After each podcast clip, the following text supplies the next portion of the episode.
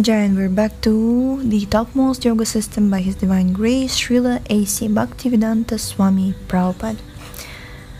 Chapter eight, Sources of Absolute Knowledge. We're required to hear about the method of relishing the Srimad Bhagavatam, the most elevated text on the science of God consciousness, the matured and ripened fruit of the tree of Vedic wisdom. The Sanskrit word rasa means juice, just like the juice of an orange or a mango.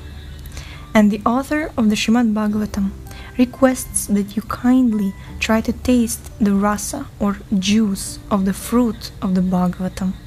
Why? Why shall I taste the juice of the fruit of the Bhagavatam?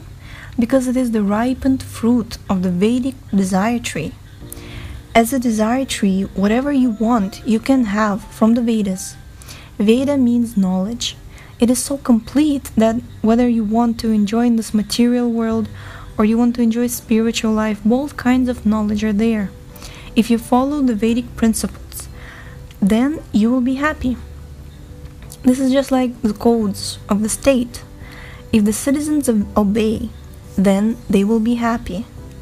There will be no criminal trespassing and they will enjoy life. The state does not come to you for nothing, just to trouble you. But if you live according to the state law, there is no question of unhappiness. Similarly, this conditioned soul, the living entity, has come here to this material world for enjoyment and for material happiness. And the Vedas are the guidance. Alright, enjoy, but you enjoy according to these principles. That is called Veda. Therefore, everything is there. Just as we sometimes perform marriage ceremony in the temple. What is this marriage ceremony? It is the combination of man and woman, boy and girl. They're already there, they're living like friends. What is the use of this marriage ceremony? It is Vedic. The Vedas account for living together, sex life, but under some special regulations so that you may be happy. The ultimate end is to become happy. If you follow the Vedic rules and restrictions, that will not mean that you will not that you will be kept from eating, or not allowed to sleep, not allowed to defend, or to have sex life. It is not like that. Your bodily necessities are the same as those of the animals. The animals also eat, they also sleep, they also mate, and they also defend. So we require these things also. But the Vedas prescribe some regulations. You act in this way, so that you will not be unhappy. If you follow the regu regulations, excuse me, Hare Krishna. If you follow the regulations, ultimately the result will be that you will be free from the material entanglement. This material life is not meant for the spirit soul. It is simply a misunderstanding that you want to enjoy this material life. But Krishna, the Supreme Lord, gives us specific orders so that we can enjoy in such a way that at the end we will understand that this is not our proper life. Our proper life is spiritual. This human form of life is perfected as soon as we come to the understanding of spiritual existence, that I am Brahman. Otherwise, if I do not take care of my spiritual life, then the result is that I must live as the cats and dogs do. There is every possibility that my next life will be an animal life. And if, by the chance or by a freak of nature, I get into animal life, then millions and millions of years will be required before again coming to this human form of life. So the human form of life is meant for self-realization, and the Vedas are the direction. Now, in the Bhagavad Gita you will find that Krishna says that to study or to follow the rules and regulations of the Veda actually means to come to the understanding of Krishna consciousness. That is stated in the Srimad Bhagavatam also. So the Vedas give you the chance to gradually come to the point of understanding Krishna, after many, many births. But the Bhagavatam is called the essence of life, the ripened fruit of the Vedas, because the Bhagavatam gives you directly what you need in your life. The Vedas are divided into four: Sama, Rig, Atharva, and Yajur. Then these are explained by the Puranas, of which there are eighteen. Then these are still further explained by the Upanishads, of which there are one hundred eight. The Upanishads are summarized in the Vedanta Sutra, and the Vedanta Sutra is still again explained by the Srimad Bhagavatam, by the same author. This is the process. So, the Bhagavatam is the essence of all Vedic knowledge.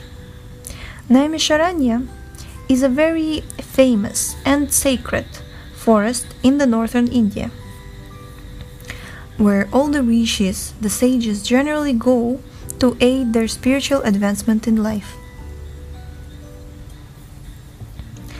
This Srimad Bhagavatam was first discussed in this age in that forest.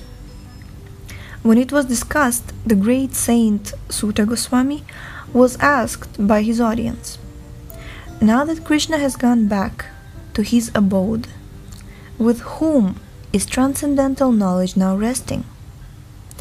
This question was raised. In the Bhagavad Gita, Shri Krishna spoke himself, and it contains all descriptions of jnana-yoga, karma-yoga, dhyana-yoga, and bhakti-yoga. And now this inquiry was made: where can you get spiritual knowledge now that Krishna is gone? The answer was that Krishna, having departed, has left us the Srimad Bhagavatam. It is the representation, the sound representation of Krishna. The Bhagavatam is not different from Krishna, as the Gita is not different from Krishna. They are absolute. Krishna and Krishna's sound vibration are not different. Krishna and Krishna's name are also not different.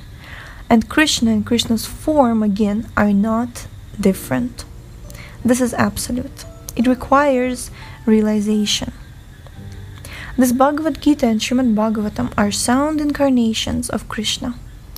The Srimad Bhagavatam is also the literary incarnation of Krishna, and it is the fruit of Vedic knowledge.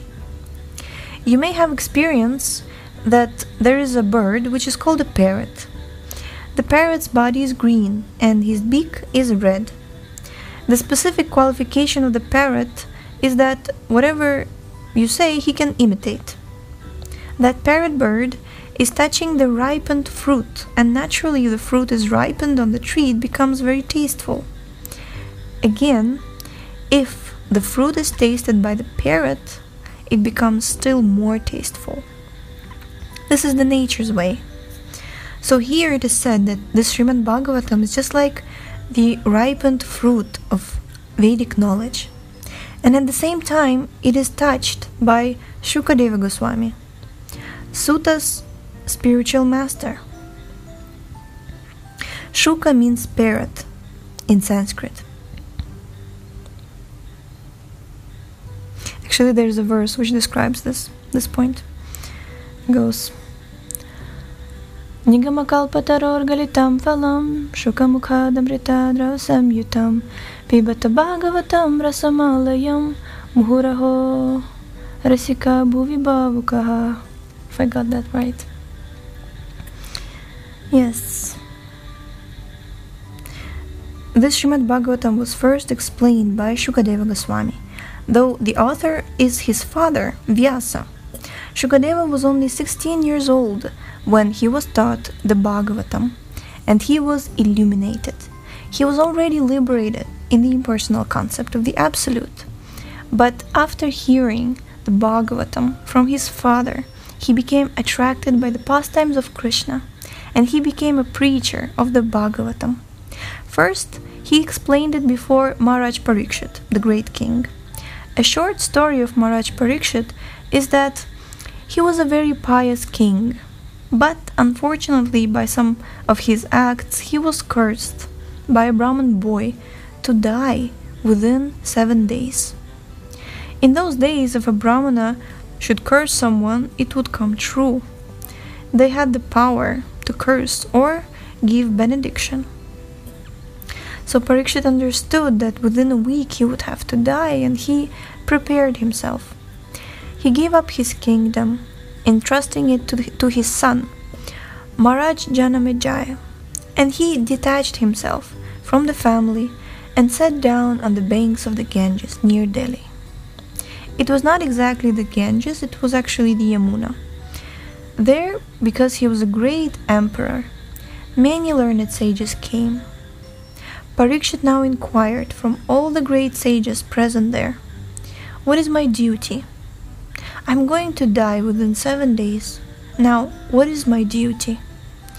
You are all learned sages. Please, just prescribe me. Prescribe for me." So someone said to practice yoga. Some said to practice jnana, the cultivation of knowledge. There were different opinions. But at that time, Shukadeva Goswami entered the forest, and although Shukadeva was only sixteen, he was so learned and reputed that all the old sages, including his father, Yasadev, stood up to show him respect. He was so learned. So when he appeared, it was agreed, "Here is Shukadeva Goswami, let him decide what to do. We appoint him as our representative." Shukadeva Goswami was thus authorized to speak, and he was asked, "What is my duty? I am very fortunate that you have come in this momentous hour. Kindly, tell me, what is my duty?" Shukadeva Goswami said, "All right. I shall explain to you the Srimad Bhagavatam." Then everyone present agreed.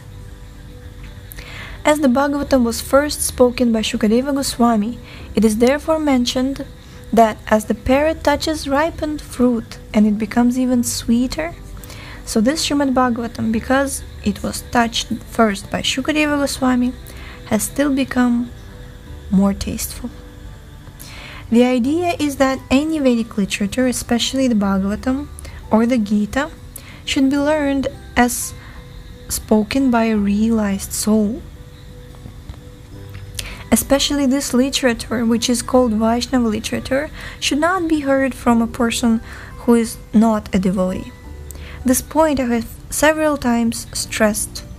Those who are not devotees, those who are mental speculators, those who are fruitive workers, those who are meditators or mystic yogis cannot explain the science of God. This is especially mentioned also by Sanatana Goswami, another great saint. Those who are not in devotional service, non-godly, those who have no faith in God, such persons should not be allowed to speak on the Srimad Bhagavatam and Bhagavad Gita or any literature which is in relationship with the Supreme Lord.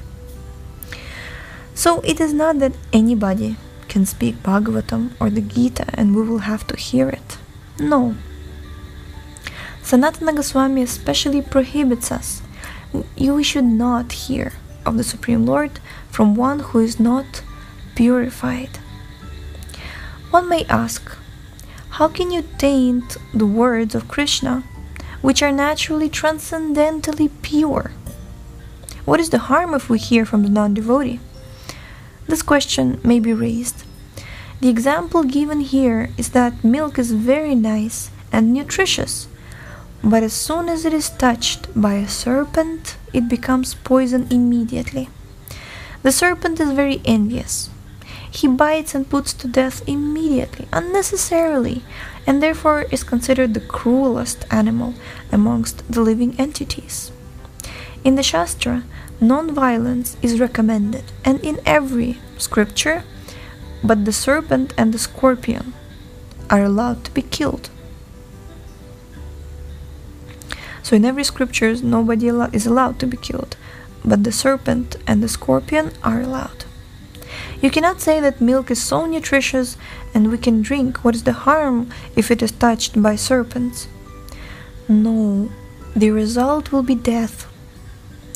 one should not hear at least the Bhagavad Gita and Srimad Bhagavatam from those who are not devotees of the Lord, who have no realization of God and who are envious of Him.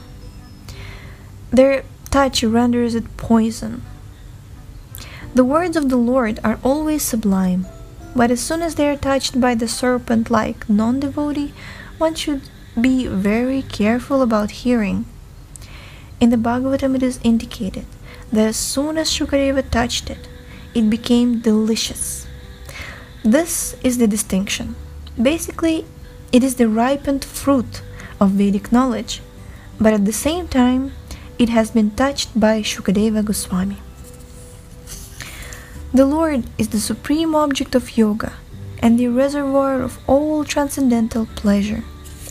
He reveals himself only to his devotees, and by the mercy of his devotees, all can relish his intimate association. Jai, so by the mercy of his devotees, all can relish his intimate association. And by the mercy of Srila Prabhupada, one of the greatest devotees of the Lord, we are also able, or we are also blessed, to relish Krishna's intimate association through these wonderful, wonderful books. Jais, thank you so much for tuning in. Actually, we have finished this one chapter, and tomorrow we will start the last chapter of this book, called The Real Peace Formula. Jai, so thank you so much for tuning in.